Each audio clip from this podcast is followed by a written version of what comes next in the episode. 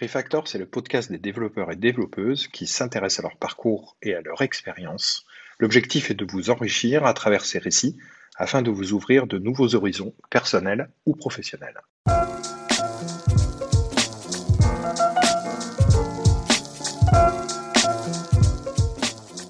Alors aujourd'hui, je reçois et j'ai la chance de recevoir Guillaume Lagorce hein, pour cet épisode de Refactor. Donc Guillaume, est un développeur euh, full stack senior, on considère euh, senior, en tout cas avec une longue expérience.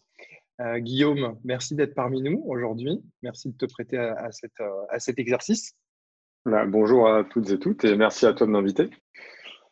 Alors, ce qui est intéressant, c'est qu'on ne se connaît pas beaucoup, même très très peu. On a des, on a des copains et des collègues qu'on connaît et qui nous ont mis en relation. Euh, donc toi, aujourd'hui, tu es, plutôt, euh, plutôt sur Paris, euh, développeur, développeur freelance. Alors, je dis, je dis senior parce que combien d'années d'expérience sous, ta, sous ta coupe? Bah, un paquet. moi, je travaille, donc j'ai fait l'alternance. dès après le bac, j'ai commencé à travailler. Et en gros, je travaille depuis 99. Ah ouais. Et je suis diplômé depuis 2004. Donc, ouais, une bonne, une, bonne, euh, presque une vingtaine d'années d'expérience dans ce domaine, c'est ça. dans la tech. Tu as commencé, euh, tu as commencé par quoi? Est-ce que tu fais partie de Il y a toujours ce fameux débat. Euh, est-ce qu'on est passionné Est-ce qu'on n'est pas passionné Etc. D'ailleurs, je pense que ça peut être intéressant que tu nous fasses un focus là-dessus. Comment on peut rester passionné par la tech pendant 20 ans?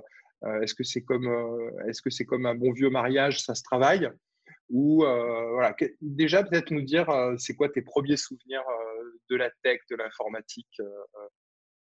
Mes tout premiers souvenirs d'informatique qui remontent à très loin, je euh, j'étais ado, et je me rappelle que mon oncle avait ramené un vieux i386. Donc ça n'a sûrement pas parlé à beaucoup de gens, mais en gros c'est un vieux, vieux processeur Intel, un, PC quoi, sur lequel on démarrait MS-DOS avec des disquettes souples. Et donc c'était mon premier contact.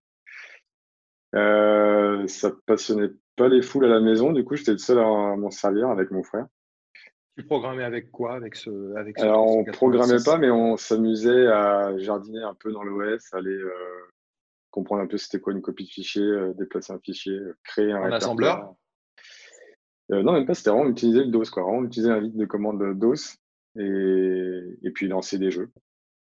Quand on a commencé à avoir des jeux. Ça, tu faisais ça avec ton frère?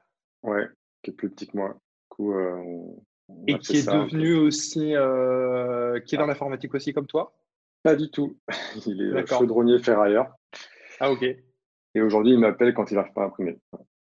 Donc, la passion, elle n'est pas, c'est pas répartie équitablement. Toi, euh, ta formation, c'est, j'ai envie de dire classique entre guillemets. Quand je dis classique, c'est école d'ingé. tu es aussi un, Polytech, parce que je crois qu'Estelle euh, Estelle avait fait Polytech, mais du coup euh, Montpellier. Euh, toi, tu as fait Polytech Paris, c'est ça? Oui, j'ai Polytech quand ça s'appelait pas Polytech, ça s'appelait ça s'appelait l'IFITEP à l'époque, et c'était rattaché, donc c'est toujours rattaché à l'université Paris-Jussieu. Voilà. Et c'est, j'avais choisi cette école-là parce qu'elle était en alternance. C'était la seule école d'ingénieur que j'avais trouvée à l'époque qui était en alternance. Ouais, les cursus euh, maintenant sont presque tous, offrent presque tous de l'alternance.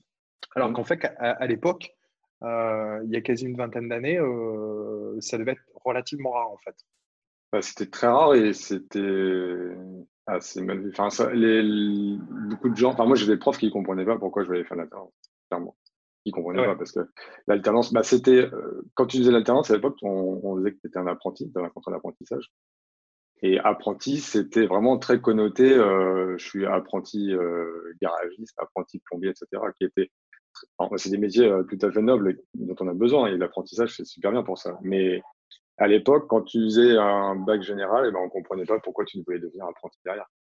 Ouais, de la, de, de, la, de la force et de la puissance de la connotation et ah du préjugé dans, dans l'opinion publique, quoi, finalement. Parce qu'il y a, en fait, en fait, cette filière, entre guillemets, ce, mode opératoire, l'apprentissage, parce qu'il y avait marqué apprenti, parce que tu entendais apprenti, euh, tu te sentais un peu genre déclassé, quoi, quelque part. Ouais, ben, en tout cas, c'était l'opinion que renvoyait le corps ah, bien sûr. ou bien sûr. La société. Quoi. Et tu as des, des donc ton expérience donc, en apprentissage, j'imagine que tu en as retiré beaucoup de choses positives d'avoir fait ton cursus en apprentissage. tu es tombé dans une bonne boîte, tu as, as, des anecdotes ou Comment ça s'est passé cette, euh, cette période de ton, de L'alternance a duré cinq ans. C'était réparti en deux cursus. Un premier cursus de deux ans euh, qui tenait en fait un diplôme de technicien. Donc là, je l'ai fait chez Sony. Donc euh, j'étais au service après-vente sur l'audiovisuel professionnel. Donc, donc là, là j'avais tout juste 18 ans et je me retrouvais à réparer des caméras de télévision. Quoi. Ouais, ça devait être intéressant quand même. Ouais, donc c'était incroyable, enfin, c'était fou. parce que, en fait, je voyais tout l'envers du décor de ce que. En plus, à l'époque, la télé, c'était vraiment prépondérant, quoi, il, y a, il y a 20 ans. Et donc, tu me disais, bah, je répare la, caméra qui va être utilisée pour le match au Parc des Princes ce soir, ou comme ça, quoi. C'était assez ouf. Euh, j'ai fait ça donc pendant deux ans. Et après, euh, c'était vraiment, vraiment de la maintenance électronique pure. Euh. Et euh, à la fin des deux ans, en fait, il y avait un, un alternant qui était en cinquième année. En cinquième année, tu devais faire des projets. Et lui, son projet, ça avait été de créer une enceinte pour écran plasma, parce qu'à l'époque, Sony vendait des, écrans plasma sans, audio pour les professionnels, parce qu'ils estimaient que les professionnels, ils allaient euh, câbler un système audio à côté. Et en fait, il y avait des besoins de, clients français sur des, des stands où ils pouvaient pas ramener du matos de ouf et ils, ils voulaient euh, mettre du son parce qu'ils faisaient des petits visuels, etc. Et du coup, on avait euh, ensemble, on avait donc il avait créé ce projet où il avait designé une enceinte et il avait besoin de quelqu'un pour gérer le, le, code embarqué parce qu'il voulait gérer euh, le son via la télécommande de l'écran plasma. Ouais, donc protocole, euh, protocole IR, infrarouge, c'est ça, ouais. bidouille, bas niveau. du coup, je l'ai, ouais, bah, du coup, ouais, j'ai fait ça. Il a, il a vu que, enfin, je lui ai dit, mais ça doit pas être bien compliqué ton truc.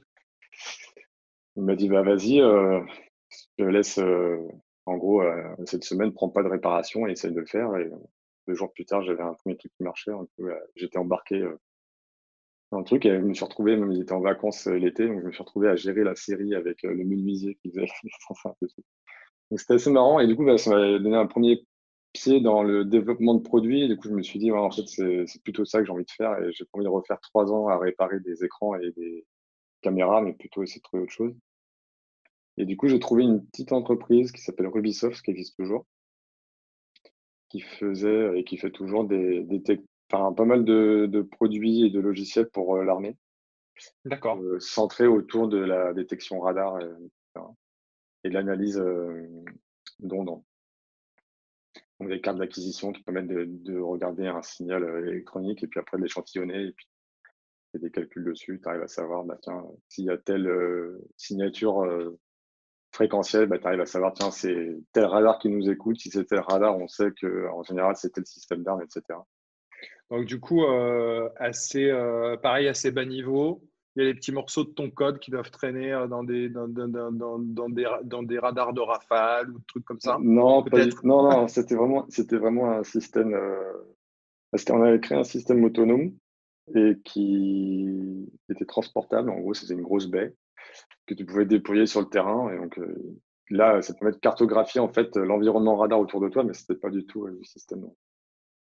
Euh, ça me permet de, du coup, de, de je, fais juste un, une aparté euh, par rapport à ça. C'est important quand on est, euh, parce que quand on est développeur, on n'est pas forcément spécialisé dans une industrie ou un secteur d'activité. On est, on est développeur, on ne s'intéresse pas forcément à ça. Est-ce que c'est important pour toi l'industrie de ton client ou l'industrie de l'entreprise pour laquelle tu travailles? Parce que là, tu vois, tu me dis, euh, bon, bah, par exemple, l'armée, euh, moi, ça m'est arrivé durant tous les, nombreux, nombreux échanges que j'ai pu avoir avec des ingénieurs ou des, développeurs euh, qui me disent, bon, bah, moi, il y a certains secteurs, ça ne me, plaît pas forcément, ça ne ça ça m'intéresse pas mmh. forcément, c'est pas aligné avec mes valeurs. Ça t'est arrivé de, réfléchir à ça ou d'être confronté à ce type de situation? Sur l'industrie elle-même, j'ai jamais été confronté. Bah, enfin, on m'a jamais proposé d'être sur un système d'armes ou, autre chose comme ça. Donc, du coup, je me suis jamais trop posé la question. Euh, c'est plus les valeurs euh, humaines, en fait. Là, par contre, ça m'est arrivé de quitter des jobs parce que, euh, clairement, humainement, on n'était pas alignés. Ouais. ouais. clair, oui, ça m'arrive. J'ai rompu une période d'essai parce que. Ça correspondait pas, quoi. Non, non, clairement. On parlait pas le même langage, quoi. Ouais, ouais, La façon de parler aux gens et le, juste le, le comportement et quotidien, en fait. Donc, c'était même pas forcément avec moi. Hein, c'était... Moi, j'ai quitté un job parce qu'on a viré le directeur euh, technique euh, comme un malpropre. Et j'étais. Mmh. Euh, mmh. on avait renouvelé la période d'essai parce qu'il y avait des problèmes de, de trésorerie à l'époque. Et derrière, il, pour faire de la place à la trésorerie, justement, ils ont viré le directeur mmh. comme un malpropre. C'était lui qui m'avait embauché. Et, enfin, moi, j'étais vraiment venu pour bosser avec lui parce que c'était un super gars. Et et euh, après, il y a eu pas mal de, décisions, mais ça, c'était vraiment la goutte d'eau. Et là, le lendemain, j'ai donné madame. Mais euh, ça, me fait, euh, ça me fait penser que moi, j'ai été témoin d'histoires aussi comme ça, où tu as des, des, managers assez haut placés, voire la direction générale, qui, à cause d'une décision humaine très mauvaise, euh, décime une, équipe technique en entier. quoi. Euh, c'est-à-dire que tu peux avoir. Euh, ça fait un peu comme une chaîne après. Tu as un directeur technique ou un DSI qui saute ou un, ou un chef de projet, etc. Et après, tu as tout le monde qui suit. quoi. Et ça te fait un chapelet de, de, personnes qui partent. Et ils mettent en danger souvent la pérennité même du produit ou du service ou même de l'entreprise. sans parler de la réputation derrière qui se fait sur les écosystèmes quand tu entends ce genre de, de pratique-là. Ok. ok. Euh, fin de la parenthèse. Donc, du coup, euh, tu termines ton alternance dans cette boîte. Voilà. Euh, qui... J'ai fait du banio, mais j'ai fait de l'interface graphique parce qu'on c'était début de .NET. Et donc, on avait une architecture client-serveur avec un, poste déporté qui permettait d'afficher des, courbes en, temps réel avec du socket. donc, on faisait l'interface graphique. On était deux, on était deux devs. Donc, on faisait l'interface graphique et puis on allait jusqu'au. Bah, il y avait une carte qu'on avait conçue nous-mêmes, donc on avait le logiciel de la carte embarquée en PCI Express à l'époque. C'est l'avantage d'avoir une formation euh, quand même assez généraliste, du coup. C'est que tu avais quand même la partie soft, et là tu me dis il y avait une carte qu'on avait développée nous-mêmes. Donc tu avais quand même une, une partie aussi d'électronique. Ouais, bah, euh, mon diplôme, c'est un diplôme d'ingénieur en électronique avec une option informatique industrielle. Donc euh, j'ai mangé, mangé de l'électronique. oui, c'est un avantage parce que bah, même encore aujourd'hui sur du web ou quand tu fais du node avec un, architecture serverless ou un truc qui est parti, euh, c'est pas trop où dans le cloud, etc. En fait, moi j'ai toujours le réflexe de me demander euh, bah, comment, bah, qu'est-ce qui se passe au niveau CPU, au niveau mémoire, etc. Ce qui n'est pas du tout le, le réflexe de ceux, de ceux qui n'ont pas ce background-là. Quoi. Ouais, ouais, pas forcément évident. Tu te poses toujours la question finalement, euh, attends, euh, le bout de code, le truc, le machin, euh, sur quoi il tourne, comment il tourne, mm. C'est pas, pas magique, quoi. Dire, non, non, il y a une base derrière. C'est pas magique, mais il y, y, a, toujours un bout de silicium quelque part qui fait tourner le truc, quoi. Et, et c'est, oui. Alors après, est-ce que c'est un avantage ma formation? Je pense en partie. Je pense aussi c'est un trait de caractère de d'avoir toujours envie de, de connaître vraiment le, le, système dans son entier. Quoi? Quand, quand, justement j'avais cet ordinateur-là quand j'étais gamin, euh, je te dis pas le nombre de fois où je l'ai démonté, remonté, juste pour comprendre euh, comment ça marchait dedans. Pareil, savoir aussi combien, combien de fois tu l'as bousillé aussi et, et, et, que ton père est venu t'engueuler en te disant ah, ah c'est le troisième. Eh ben, en fait, non. Alors, j'ai jamais cramé euh, complètement au point qu'il démarre plus ou euh, jamais au point de ne pas savoir le réparer moi-même ou trouver une astuce. Et euh, l'avantage que j'avais, en fait, c'est que comme j'étais le seul à m'en servir, euh, s'il ne marchait pas, il ne marchait pas et personne ne venait m'engueuler. Donc du coup, j'étais assez libre. là, pour le coup, après coup, c'est vrai que c'était la période de j'apprends à marcher en tombant. Et tu, travailles sur quoi comme OS J'imagine, enfin, je sais pas, je te vois bien euh, installer des, vieilles distributions Linux euh, exotiques, etc. Peut-être je me trompe Non, bah, bah, non, j'ai pas fait beaucoup de Linux en fait. Je suis venu assez tardivement à Linux. Euh, quand j'ai commencé à faire du, code serveur, mais sinon pas trop, non, c'était du DOS, Windows, etc. Parce, qu'on, parce que forcément, je ne vais pas le dire, mais on n'achetait pas forcément les, licences et du coup, c'est un peu ce qu'on trouvait sous le manteau à la récré, quoi. Mais, euh, Les vieux CD-ROM qui s'échangeaient, etc. Ouais, c'est ça. Bah, Linux, après, j'avais essayé plusieurs fois avec justement les CD-ROM que tu avais dans les Linux Magazine, etc. Mais bon, à l'époque, euh, si tu n'avais pas pile euh, la carte graphique, la carte mère, etc., qui vont bien, bah, il fallait se retrouver à recompiler le noyau, je ne sais quoi. tu voulais installer une imprimante, euh, il fallait développer le driver toi-même. C'était des bons souvenirs. il n'y avait pas Internet à l'époque, hein, tu n'avais pas Stock Overflow. Avait pas Google, hein, c'est beaucoup plus compliqué. Alors, généralement, tu avais un gros bouquin d'informatique de, de, 2000 pages. Il fallait que tu tapes tout le truc pour savoir exactement où, où elle est. Et euh, une fois que tu as terminé ton, ton alternance, alors tu as, plein, plein, plein d'expériences euh, différentes. D'ailleurs, en fait, c'est ce qui m'a étonné en, en, regardant un petit peu ton, ton profil, c'est que tu as un nombre d'expériences qui est impressionnant, qui est vraiment impressionnant. Ouais, euh, bah, je peux, enfin, je peux l'expliquer. ouais, vas-y, vas-y. Il, il, y a toujours eu pas mal de. Ouais, c'est toujours des circonstances un peu à des moments donnés, mais en gros, il y a eu bah, il y a une, une fois où j'ai échangé parce que j'ai déménagé. On a essayé de faire une expérience à Toulouse. Donc, on est en région parisienne. On est parti à Toulouse en 2004, 2006.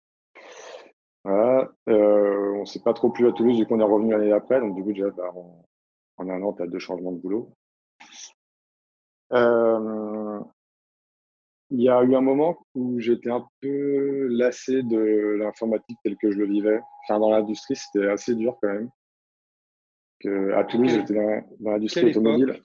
Quelle époque et euh, pour quelle raison?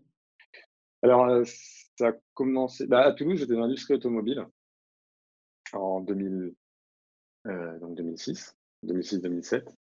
C'était pas hyper florissant. c'était des façons de travailler qui étaient quand même assez particulières. Moi, j'étais habitué, on était deux sur le projet, c'était vraiment open bar. Tu, tu, codais c'était vraiment, euh, c'était très artisanal. Enfin, c'était très bricolage, quoi. Et du coup, dans l'industrie, c'était hyper carré. Il fallait vraiment écrire tes aspects, ton document de conception avant de poser une ligne de code. Euh, il y avait un peu de frustration là-dessus, même si j'ai très vite compris que la méthodologie, c'était hyper important. Et, euh, et, du coup, j'ai eu envie plutôt derrière de, de, bah, de mettre un peu de côté le développement et je suis parti plutôt sur des métiers euh, où j'étais en, en, responsable de process ou trucs comme ça en fait. Euh. C'est quand tu es passé euh, ingénieur qualité, des choses comme ça en fait? Ça. Quand, ça. Été, quand tu t'es intéressé, ouais, effectivement, au, plus au process, à la qualité et à ce qu'on peut appeler sorte chef de projet, etc. Donc, moins dans la technique, prendre peut-être un peu plus de hauteur en fait. C'est ça plus de hauteur et essayer d'apporter plus de, de, conseils et de méthodologie à.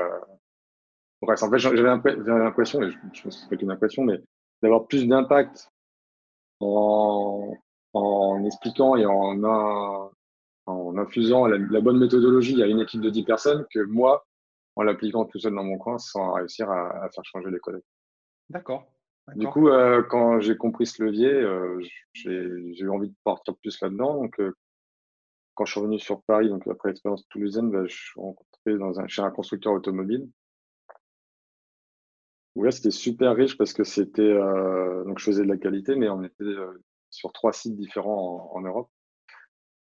Et donc, euh, c'était vraiment un changement d'échelle en termes d'impact. Parce que j'écrivais des process où je faisais des, des, audits de qualité qui étaient sur, sur ces trois ou quatre sites-là. Quoi. Donc c'était vraiment impactant. Donc ça, c'était cool. Après, il y a eu euh, la crise, un peu crise automobile, euh, 2000... 2008, 2009. 2009, ouais, c'est ça. Là, c'était dur. C'était. C'était vraiment pas une.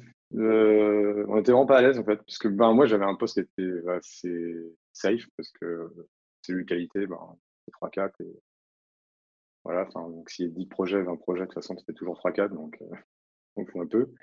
par contre, tu voyais les projets qui s'arrêtaient. Tu voyais les, gros projets euh, Ford, Peugeot, etc. Donc, il y avait euh, on était un équipementier automobile, donc on avait une production quand même. On produisait des, des, afficheurs et des tableaux de bord. Et euh, quand on te dit bah, que cette année, décembre, les trois dernières semaines, ce sera du chômage, chômage partiel, quoi, chômage technique.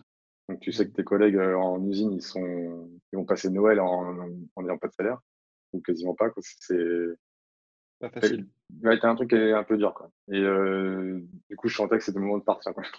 Est-ce que tu vois, euh, est-ce, est que Guillaume, tu vois un, parallèle avec la crise qu'on traverse actuellement, du euh, Corona, post-Corona, etc., dans, dans, la façon dont tu peux le ressentir?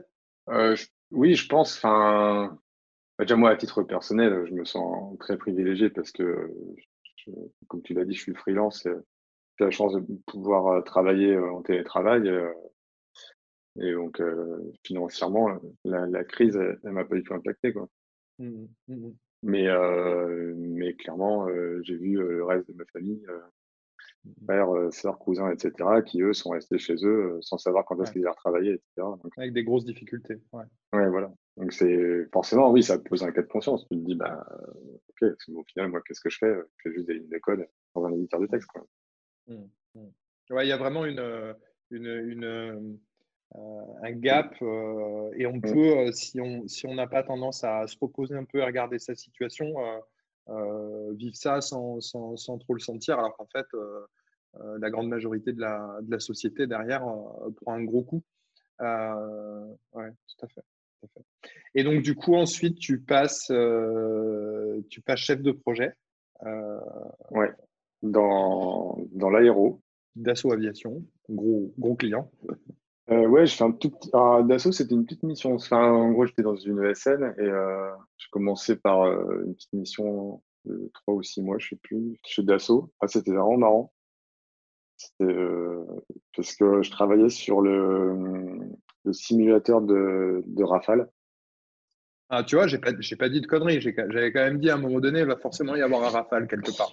Alors, il y, a un Rafale, il, y a, il y a un Rafale. Moi, j'ai pas de code dans le Rafale mais euh, j'ai du code qui permet de simuler des, des, équipements qui, sont, qui vont dans Rafale. En gros, pour pouvoir mettre au point les, tous les équipements, parce qu'un un Rafale, c'est euh, je sais pas combien de, de, de centaines de, de, capteurs en tout genre, euh, d'équipements en tout genre.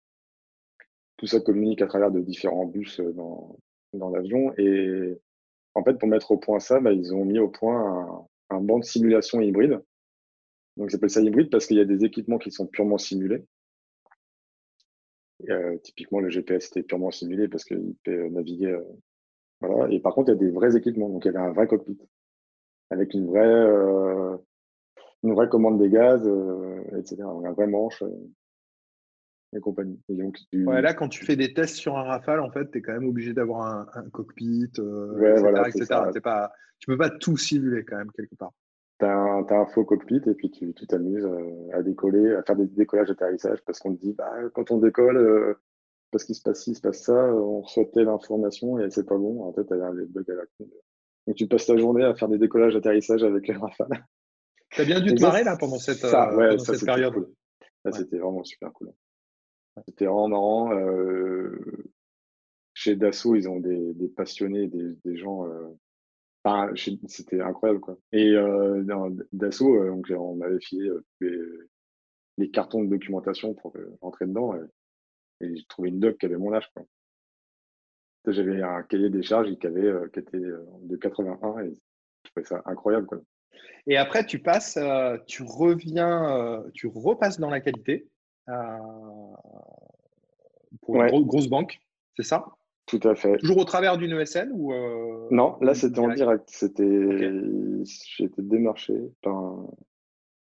En fait, donc dans la banque et je pense l'assurance aussi, mais euh, le domaine tertiaire, ils, le... ouais, ils aiment bien euh, les. Enfin, à cette époque-là, en tout cas, je ne sais pas si c'est le cas aujourd'hui, ils cherchaient pas mal à, industrialiser leur processus. Et donc, ils, se...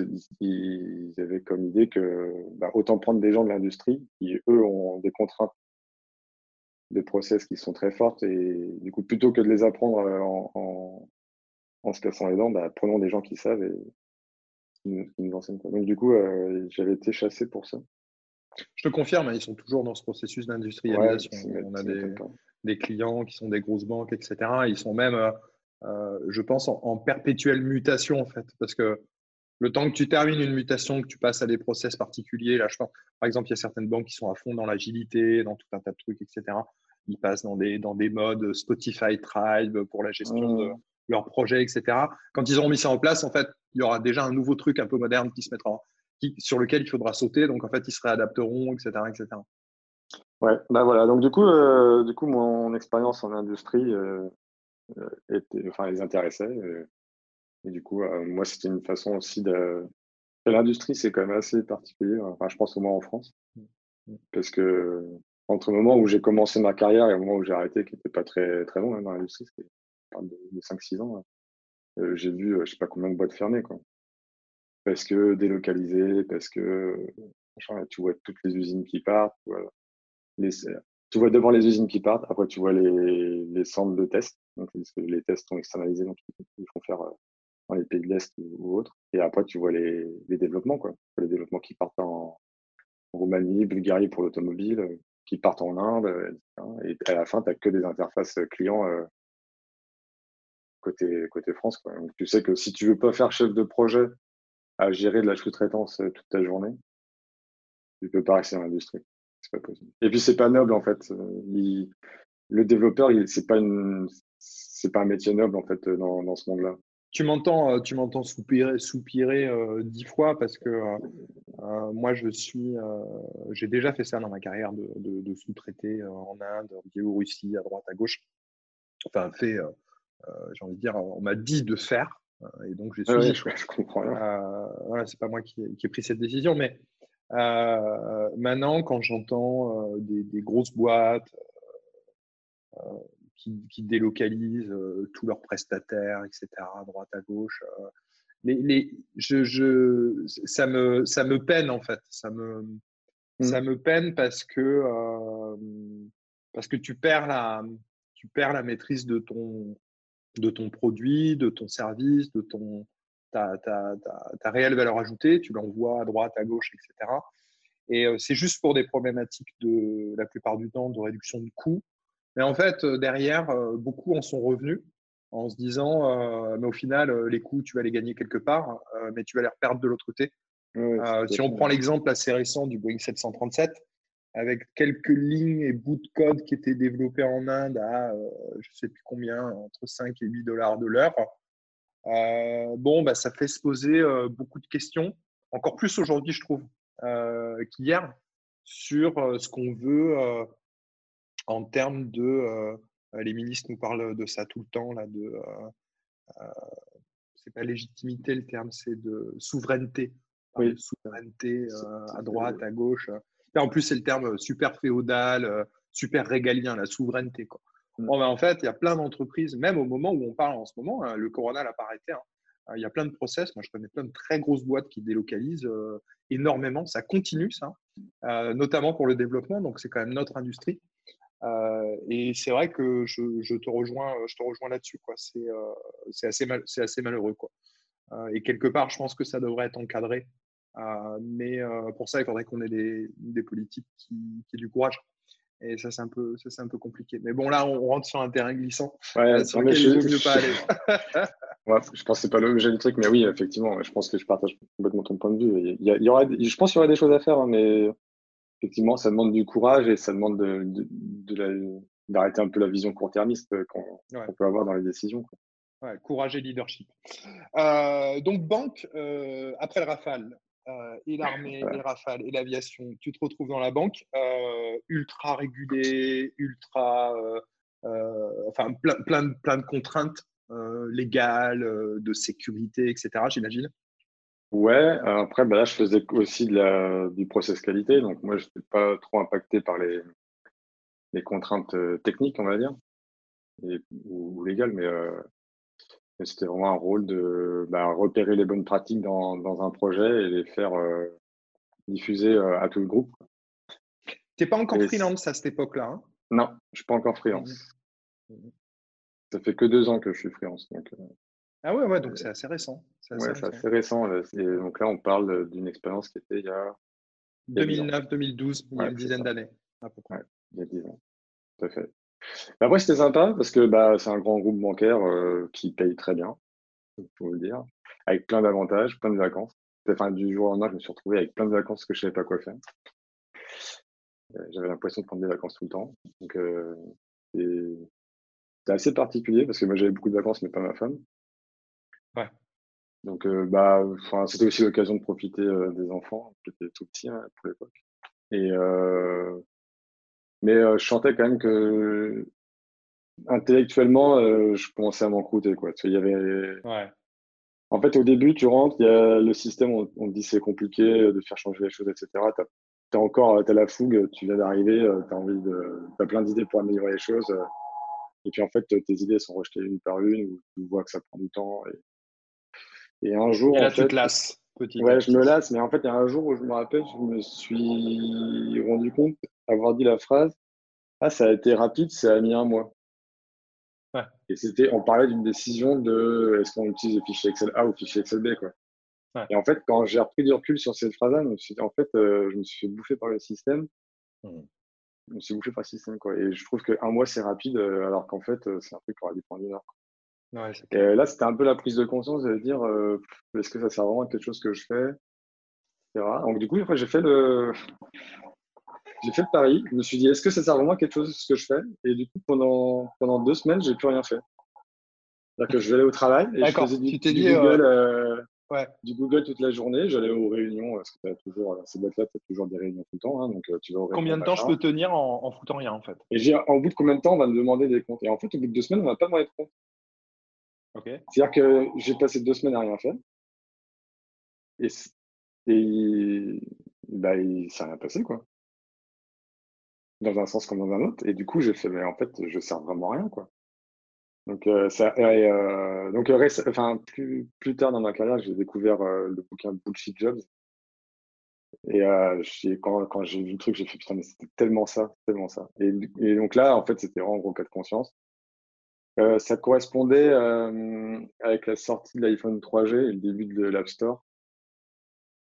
Et j'avais donc j'avais acheté un iPhone et du coup j'avais commencé à regarder comment ça se codait un peu tu fait ton compte le soir, développeur euh, et, hop. Le soir chez moi, voilà, je, je jouais un peu avec. En objectif C, hein, donc. Ouais, t'es en objectif C. Et du coup, là, je me dis, et si, si j'y allais, si j'allais, euh, mais si j'essayais d'en refaire mon métier, en fait. Mais après, t'as quand même l'impression d'être rouillé de développement, t'as l'impression que tu lis des, documents, tu comprends rien. Ouais, je, je, je veux rebondir là-dessus un instant, euh, Guillaume. ça faisait combien de temps que tu n'avais pas mis tes mains dans le cambouis et, et, et, dans le code, etc. Bah, ça faisait 4-5 ans. Euh, et 4-5 ans, euh, sans coder vraiment euh, tous les jours, etc., on, perd la main quand même. Hein? Bah oui, on perd la main, je te confirme. Comment tu as fait pour t'y, remettre? Tu as repotassé, tu as repris les bouquins, les tutoriaux, etc. Bah, j'ai regardé quelques tutos et puis après, j'ai postulé à des offres. Mmh Il y a une offre en mobile où quelqu'un m'a appelé. C'était justement le directeur technique dont on parlait tout à l'heure, et qui m'a dit euh, Moi, il y a un truc que je sais apprendre aux gens, c'est je peux leur apprendre la technique, par contre, je ne sais pas leur apprendre le savoir-être. Il dit Je ne sais pas leur apprendre l'expérience. Quoi. Il dit euh, Moi, j'ai qu'une équipe de jeunes qui sortent d'école. Euh, ils codent comme des cow-boys, et voilà, enfin, j'ai 15 gars et j'ai bien structuré ça. Il dit Si, enfin, voilà, enfin aura le temps qu'il faut pour que tu montes en compétence sur le, dev. Mais, euh, mais clairement, euh, j'achète ton expérience. Ouais, ouais, ouais, je, je comprends. Ça, ça t'a permis de faire un trade-off, un arbitrage en fait. Lui, il t'a pris en disant là, je viens chercher quelqu'un d'expérimenté qui va être capable d'apporter du recul, euh, d'apporter du questionnement en dehors de la boîte et de faire monter en compétence sur le savoir-être un petit peu les jeunes les jeunes cheval fougueux, chevaux fougueux de, euh, euh, de son équipe, quoi, en, les temporisant. Et de l'autre côté, soit ça te permettait de monter en compétence un peu tranquillou. Parce que finalement, en, étant ingénieur, euh, même si tu n'avais pas codé depuis 4-5 ans, c'est comme le vélo, ça, tu, tu, rouilles, mais tu peux remonter quand même en selle. Tu peux remonter quand même en selle. Ah oui, complètement. Hein. Mais ça, ça a été. pour le coup, je suis très vite revenu dans. parce que j'ai fait un tout petit projet, enfin, je faisais des petits bouts de fonctionnalités à droite à gauche avec, ben, en binôme, quoi. Et genre, au bout de deux semaines, on m'a dit, bah, en fait, c'est bon, vas-y, il y a telle, telle application à faire, c'est pour toi, quoi. Et c'est comme ça que je suis revenu dans le développement vraiment à plein temps. Et donc, sur du mobile au début. Donc, lead, finalement, tu avais une sorte de rôle de, de lead Ouais, ouais, complètement. Hein. Mais c'était intéressant. C'est très formateur. J'y suis resté pas tant de temps que ça, parce qu'après, c'est là où ils ont viré le directeur technique et du coup, c'est compliqué de rester derrière. Mais, mais après, j'ai continué dans une toute petite entreprise. pareil, on faisait toujours des applications mobiles pendant un an. Donc là, j'avais un an et demi, presque deux ans de, mobile dans les pattes. Et après, j'ai été contacté par un cabinet de recrutement pour rejoindre Octo Technologies. Qui est une, qui est une ESN aussi. Hein, qui est une voilà, qui est une ESN que je connaissais de manière indirecte parce qu'ils ils avaient fait l'audit d'une application mobile que j'avais qui m'avait audité. Du coup, j'avais vu que c'était des gens qui étaient hyper pro, super bons. J'avais été assez impressionné et du coup, qu'ils me contactent moi, je fais, ah c'était assez gratifiant. Un gage de qualité, quoi, quelque part. Un gage de qualité. Et puis après, quand j'ai ouvert et vraiment creusé qu'est-ce qu'était Octo, etc., ah, là, j'étais tombé amoureux. Enfin, je voulais absolument rentrer. Euh, je pense que c'est l'entretien d'embauche que j'ai le plus potassé de toute ma vie. Euh, c'était celui-ci. Parce que tu as eu un, gros entretien technique pour rentrer chez eux? Bah, Pas tant que ça. Mais quand je lisais le, blog Octo ou, ou, quand, enfin, ou les échanges que j'avais pu avoir, ils avaient un niveau assez calé. Quoi, et du coup, je donc tu t'es dit, je, vais me faire, euh, je vais me faire détruire. Je vais me faire cuisiner de ouf. Quoi. Et et puis j'avais tellement pas envie de le rater que j'ai vraiment potassé. Euh, c'est plutôt rare de voir des gens qui ont euh, envie de rentrer dans une, une ESN ou une SS2I, au passage, entre guillemets. Oui, euh, euh, donc ça prouve aussi voilà, qu'ils ont une, une, belle réputation et qu'ils travaillent correctement. Mm. et ce qui est assez rare pour le souligner, je pense. Ah oui, complètement. Hein. Et du coup, bah, je suis resté 5 ans quasiment chez eux ce qui est déjà une, bonne période de temps, pareil, pour, pour être dans une ESN. Bah, surtout quand tu regardes mon CV, tu vois des périodes de 5 ans dans une boîte, il n'y en a pas tant que ça. donc, tu te dis que je me sentais bien. Quoi. Ta, période la, ta période la plus longue, presque, c'est chez, chez, chez, Octo. En fait. C'est chez Octo, mais c'est là où j'ai tout appris. Hein. Ah Avec plein de, de, de clients, de clients différents. D'ailleurs, au passage, même tu es repassé dans, dans, la même banque finalement. Euh, chez le, même, chez le, même, client. Euh, pour du... pas du tout les mêmes services. Mais ouais. ouais. Donc, tu es, resté sur, euh, es resté vraiment consultant mobilité sur tout l'aspect programmation mobile pendant, ces, pendant ces, cinq, ces cinq années. que sur de l'iOS Que sur des technos Que sur de l'iOS, ouais.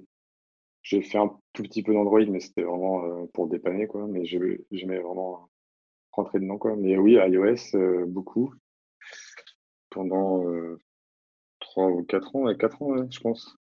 4 ans d'iOS, ouais, chez Octo.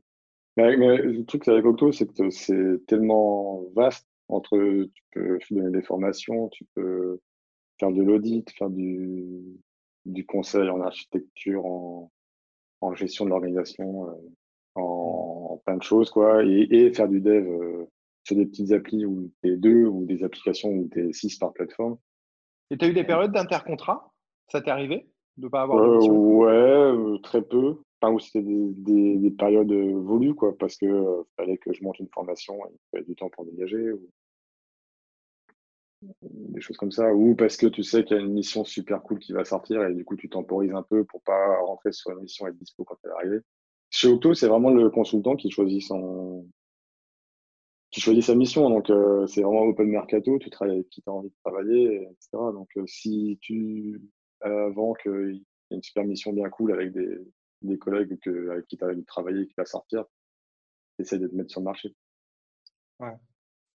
Et alors, on va, on, va, on, va y revenir un peu. Donc, plein, pas mal d'expériences. On ne va pas toutes les faire hein, dans la mobilité. et puis, il y a à peu près deux ans, bon, tu décides de les quitter. J'ai vu que tu étais passé aussi à un moment donné par un peu de cloud. ouais, avant de partir d'Octo, j'ai eu envie de faire. Avant de partir d'Octo, j'ai eu envie de, Octo, il y a vraiment euh, pléthore de compétences et d'expertise. Et du coup, euh, à un moment donné, je me suis dit que c'était quand même dommage de rester cantonné sur de l'iOS, alors qu'à côté de moi, j'avais des collègues qui savaient faire de la WS, qui savaient faire du big data, etc. Et du coup, je me suis dit, bah, faut que je. Enfin, voilà, je suis, je suis devenu expert et j'ai atteint un certain niveau sur mon domaine. J'avais envie de retrouver la posture d'apprenant et, et de débutants et de me faire encadrer par des, mecs qui, envoient super lourd et du coup euh, retrouver un peu euh, cette envie de d'apprendre à fond quoi. Donc du coup je suis parti un peu sur du web juste avant de partir. Donc ouais, c'était des missions sur le cloud, on, faisait de l'AWS et du serverless, c'était mmh. chouette. Je remarque, euh, je remarque d'ailleurs Guillaume que c'est la deuxième fois que finalement tu te remets un petit peu en question sur ton set de connaissances et que tu te ressors un peu de ta zone de confiance en te disant Ouais, bon, là, je suis en train un peu de m'endormir. De, tu j'utilise ton, ton expression tout à l'heure, mmh. c'était euh, euh, je m'en croûte un petit peu, euh, j'ai envie de me, de me challenger. Hum, c'est quelque chose qui est important pour toi, je pense. Ouais, ouais, complètement. Mais oui, oui, encore aujourd'hui. Et donc, même chez mon client actuel où l'application est assez, assez grosse quand même. Et donc, je suis dans une équipe pour un set de, fonctionnalités données, mais je vais très souvent voir les autres équipes et voir le code des autres et voir comment ça marche et comment c'est quoi le serveur, etc. Parce que justement, j'ai ce, besoin d'apprentissage en fait. Toujours, toujours le même besoin qui est animé depuis le début avec les disquettes et, les lignes de code en DOS, de vouloir démonter la machine.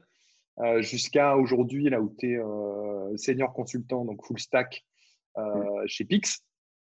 et puis, tu es passé aussi par une étape qui est, que je trouve qui est intéressante, où tu as développé pour beta.gouv.fr. Est-ce que tu peux nous en parler un petit peu plus? Parce que même moi, je ne ah connais pas trop et je crois que c'est quelque chose d'assez intéressant. Euh, et, voilà, on m'entendra pas trop euh, dire des trucs super positifs sur euh, des initiatives gouvernementales, surtout en ce moment. Bing, deuxième. et, mais par, contre, pour tout ce que voilà, beta.gouv.fr, je crois que c'est une belle initiative. Alors, beta, ouais, beta.gouv.fr, c'est un super truc qui est malheureusement très peu connu et très peu utilisé, mais enfin trop peu utilisé par rapport à l'impact que ça peut avoir. Il leur manque du marketing, hein, j'ai l'impression, hein, franchement. Mais pourtant, ils ont non, il leur manque de la gouvernance, il leur manque d'appui politique. clairement, pour dire les choses clairement, il leur manque un, un gros soutien politique. Pas, pas le marketing, le marketing, ils sont pas mauvais, hein. ils ont, ils ont des, très bons. Ils travaillent sur les. Peut-être aller voir le, le, ministre qui, qui, qui, met en, qui met en place Stop Covid. J'ai l'impression qu'il est assez fort au niveau marketing en ce moment. Euh, de, de, Cédric O. Cédric O, il connaît très bien euh, Betagouv, hein, c'est sous son égide direct. Dis-nous-en un petit peu plus de ça. Alors, beta.gouv.fr, c'est un incubateur de, services numériques de l'État qui a été fondé il y a cinq ans, il me semble. Donc, au début, c'était une petite initiative euh, un peu. je ne sais pas trop comment ça a commencé, mais je pense que ce n'était pas hyper officiel. Et l'idée, c'est de se dire euh, si euh, bah, soyons agiles dans, dans le service rendu aux citoyens le numérique, c'est un super facteur euh, pour faire des choses euh, à l'échelle et à coût raisonné. Mmh et donc, est-ce qu'il n'y a pas moyen de dépenser euh, l'argent des, citoyens de manière plus, plus efficace? Et, donc, il y a Betagouv est né là-dessus. Et l'idée, c'est que se construit, donc c'est un incubateur, donc il y a des startups. Et les startups, c'est le mot peut faire peur, mais c'est les startups d'État donc c'est le terme qui a été choisi. Euh, aujourd'hui, startup, c'est un peu, un peu péjoratif, mais, mais à l'époque, ça l'était pas. Et en gros, une startup d'État, c'est quoi? C'est un, un intrapreneur, donc c'est un agent euh, territorial ou un agent de service public qui a levé une problématique, qui voit que, bah, je ne sais pas, par exemple, une des startups qui peut être connu par les gens, c'est l'application MEZ. Donc sur mez.gouv.fr, tu peux euh, rentrer ta situation en quelques questions et ça te dit, bah, tu as le droit, a priori, à tant d'euros d'allocation euh, pour le logement, à telle aide, etc. Et en fait, c'est un agent qui a vu qu'il y avait beaucoup de non-recours. Le non-recours euh, aux, aides, en fait, il est, très, très massif en France. Donc, on dit qu'il y a beaucoup de beaucoup d'allocations en France et beaucoup d'aides sociales. Et en fait, il y a les, je crois que c'est euh, genre 40 ou 50% des, des gens qui pourraient prétendre avoir des aides, mais qui ne le font pas parce qu'ils ne le savent pas, en fait. Voilà, c'est ça. C'est ce, ce qu'on appelle le non-recours. Il y a beaucoup de, si les gens sont intéressés, il y a beaucoup de rapports de la Cour des comptes qui en parlent. Et donc, donc il y a un intrapreneur qui a vu un problème, qui pense pouvoir euh, tacler ce problème, et euh, accompagné d'un développeur et souvent d'un et d'un coach fourni par Beta, un coach qui n'est pas là à plein temps, mais qui va l'aider sur la méthodologie et comment aller euh, rencontrer les potentiels usagers, comment aller craquer le, problème. Et tout ça dans une enveloppe réduite qui est de je ne sais plus combien, je ne vais pas dire de conneries, il me semble que c'est 200K, mais en gros, tu as 200, as 200 000 euros, tu as un coach et tu as 6 mois. Et on te, et on te juge sur l'impact. Donc, tu dois déjà. Avoir des résultats, bah, juste sur les résultats. Voilà, donc tu commences par définir bah, c'est quoi l'impact que je vais avoir? Comment je vais mesurer que les 200 000 euros, ils ont bien été investis? Et puis, euh, bah, tu commences à mesurer ça, et puis tu vas. Euh, et, euh, donc là, la startup sur laquelle j'étais, donc j'étais vraiment au tout début, ça a duré un an. Donc la startup s'appelle Trade d'Union. C'était une startup pour le, la région Grand Est.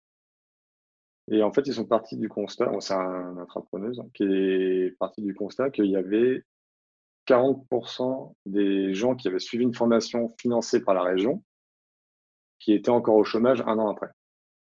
et, en, et, en parallèle de ça, ils ont euh, des entreprises qui n'arrêtent pas de leur dire on n'arrive pas à recruter, on n'arrive pas à recruter, former des gens, on n'arrive pas à recruter. Donc tu dis qu'il y, a un vrai défaut de match. Et du coup, bah, on a essayé de craquer ce problème. Travailler sur cette problématique. Voilà. Donc on a rencontré, euh, je ne vais pas dire de conneries, mais je crois qu'on a fait 60 interviews. Donc entre les agents territoriaux, les conseillers Pôle emploi, les demandeurs d'emploi, les entreprises. Euh, Ouais, tu fais des, tu fais des ateliers là, hein. tu fais des, des es ah vraiment votre startup. Euh, la recherche UX. Interrogation. Ouais, euh, c'est ça, tu es, dans, dans, le, dans l'UX quoi. Ah, à plein. J'ai pas fait beaucoup de code sur cette mission, mais euh, de la recherche à, fond. bah, tout l'enjeu, c'était le seul dev. Donc, dès que tu as des idées, il bah, faut calmer un peu les ardeurs en disant Attends, ça, c'est super loin développé. Par contre, si on peut faire un bout avec un Zapier d'un côté et euh, tiens, une Google Form de l'autre qui tombe dedans, et puis avec une petite formule. et puis au début, ben, on ne fait pas du SMS automatique, mais on appelle les gens directement parce qu'il y en a 10. Ok, bref. Et en fait, on a fait ça, on a itéré, on a réussi à avoir un produit qui marchait pas trop mal.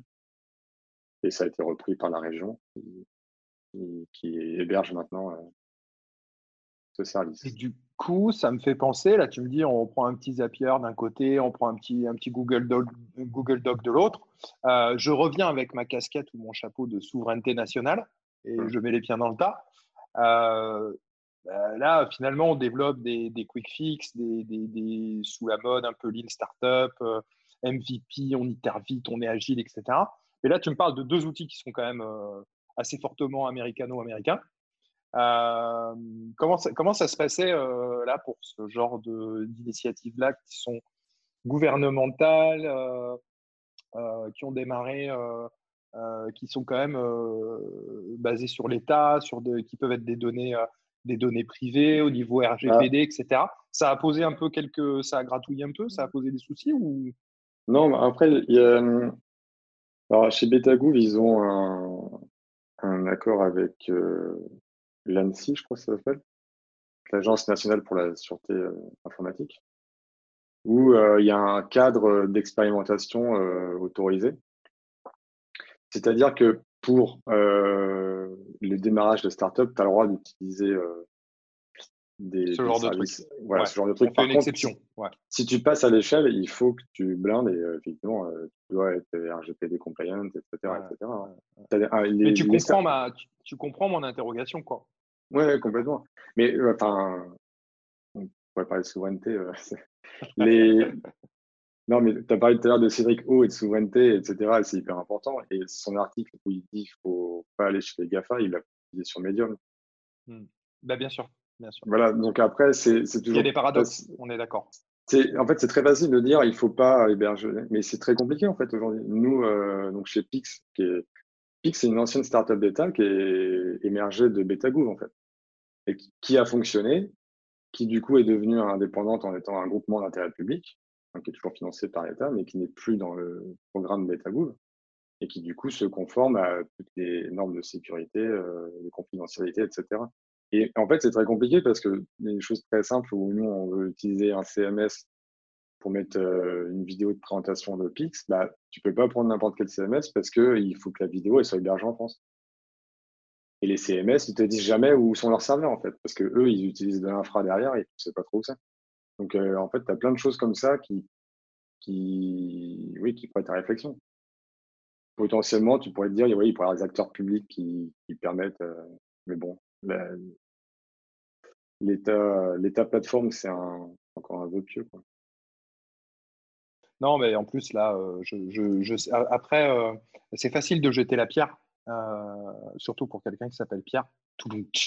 Mais, euh, mais ce que je veux dire, c'est qu'après, tu es vraiment confronté à des vraies problématiques. Là, aujourd'hui, euh, on s'appelle par Zoom. OK, d'accord. Donc, j'aurais pu utiliser des initiatives open source françaises, etc. Il y en a, Jitsi, etc. Il y en a plein.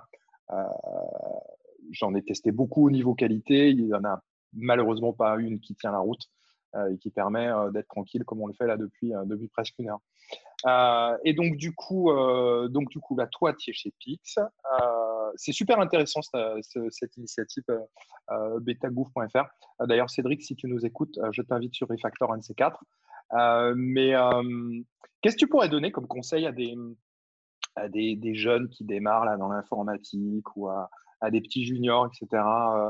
si, si, qu'est-ce qui, toi, t'a aidé à bien progresser? Et à faire que tu es, euh, aujourd'hui en pleine possession de tes moyens et, que tu t'éclates encore dans ton boulot 20 ans après. C'est comme si je te disais, euh, qu'est-ce qui fait, comment tu gardes un, mariage comme ça, euh, toujours heureux pendant 20 ans et tu n'as pas encore divorcé avec la tech? Je pense que déjà, il ne faut pas s'enfermer sur une techno. moi, il n'y a rien qui m'embête plus que quand on, J'en ai énormément sollicité dans le domaine par des recruteurs, etc. Et on me dit est-ce que vous êtes, euh, développeur React? Vous êtes développeur euh, JS Vous faites du Angular combien? Je dis mais non, en fait, moi, je fais, moi, je fais de l'informatique, je fais du. J'ai des clients qui ont des problèmes et on utilise l'informatique comme solution à leurs problèmes. Ouais, mais on te catégorise beaucoup. Euh, c'est un besoin d'ailleurs très franco-français de catégoriser les gens. Ouais, ouais, mais justement, je pense que si tu es jeune, il faut se battre contre ça en fait ne, t'enferme pas. Ok, tu fais du JavaScript, tu fais du React pendant deux ans, mais te vends pas comme développeur React. Vraiment, en fait, euh, ce que moi je reproche un peu aux, écoles et aux, nouveaux diplômés, c'est d'être vraiment très focus euh, solution et de dire euh, comment on va faire les choses avant de savoir pourquoi il faut faire les choses. Et, et, ça, et ça c'est un peu dommage en fait. Parce que des fois, tu pars sur nombre de gens qui sont partis sur l'architecture de microservices parce que c'était la hype. Mais, euh, ouais. On en revient d'ailleurs. Hein. Oui, on, en revient. Hein. Et c'est marrant parce qu'il y a plein d'articles qui disent euh, regardez, euh, les monolithiques c'est vachement bien et tout. ouais, ouais, et, bien sûr. Et, moi j'ai regardé cet aller-retour, si tu veux, de loin en disant ils vont revenir, ils vont revenir, bah, ils, sont en revenir. Ouais, comme les, mouvements, les schismes entre la programmation orientée objet, le fonctionnel, ouais, tout à fait. machin, etc. On en, on en tout ça. Je pense qu'il y a les qualités premières à, pour un bon développeur, c'est de savoir trouver les bons problèmes, donc savoir poser les bonnes questions. Et en gros, c'est con, mais c'est de savoir discuter en fait. De, savoir euh, discuter et écouter euh, ben, ton client, ton, les utilisateurs, euh, etc. Et de comprendre vraiment pourquoi tu fais des choses et de te mettre à la place, à la, place de l'empathie en fait que tu peux avoir pour l'usager final ou le donneur d'ordre, etc. Ça, ça fait partie des soft skills dont tu, dont tu parlais tout à l'heure dans une expérience que, que tu avais fait mmh. euh, euh, préalablement, euh, de justement cette empathie dont tu parles. Il y a malgré tout quand même un, courant un peu unificateur, je parle dans le web, où il semblerait qu'on s'oriente vers une, unification plutôt JavaScript comme étant un langage un peu glue qui permette d'allier à la fois des problématiques de type back et des problématiques de type front. voilà, jusqu'à temps qu'on invente un nouveau, un nouveau langage. Malgré tout, JavaScript semble quand même être un langage de choix pour quelqu'un qui, qui voudrait se mettre dans le, dans le web aujourd'hui. Ouais, quelqu'un qui voudrait commencer aujourd'hui, oui, clairement, je dirais peut-être du JavaScript. Mais c'est un, mais euh, c'est un outil. C'est comme si demain tu voulais te menuiser, je te dirais bah, apprends à, manier un marteau et des clous. Bien sûr. mais tu ne vas pas dire euh, je suis, euh, je suis le préposé au marteau. Quoi. Je, ne suis pas le cloutier. Voilà, je, suis l'architecte. Ouais, carrément. Carrément. Eh ben, écoute, Guillaume, j'ai été très content de faire ta connaissance. Bah, c'est un plaisir partagé. on ne peut pas on peut pas, on peut pas tout voir de, notamment de ta personnalité et tout. Mais je trouve ça intéressant de recevoir des profils, euh, recevoir des gens qui ont des profils euh, vraiment différents, de junior à senior et qui ont des parcours, euh, des parcours de vie intéressants. Euh, et au plaisir de te retrouver sur Paris, un de ces quatre. Bah, complètement. Euh, pour, quand les terrasses des cafés euh, seront ouvertes. complètement. Ou à Montpellier. Hein. Ouais, bah, oui, bien sûr. Là, je devais, je devais, j'étais sélectionné à Sony, Tech. Sony Tech. Ouais. Bah, ouais. J'avais un talk là-bas. Eh ben, écoute, la prochaine fois. Merci beaucoup, Guillaume. À très bientôt. Merci à toi. Salut. Vous êtes développeur ou développeuse, vous souhaitez vous former sur des frameworks JS modernes comme React ou Node, retrouvez nos formations Flint Academy en cliquant sur le lien en description.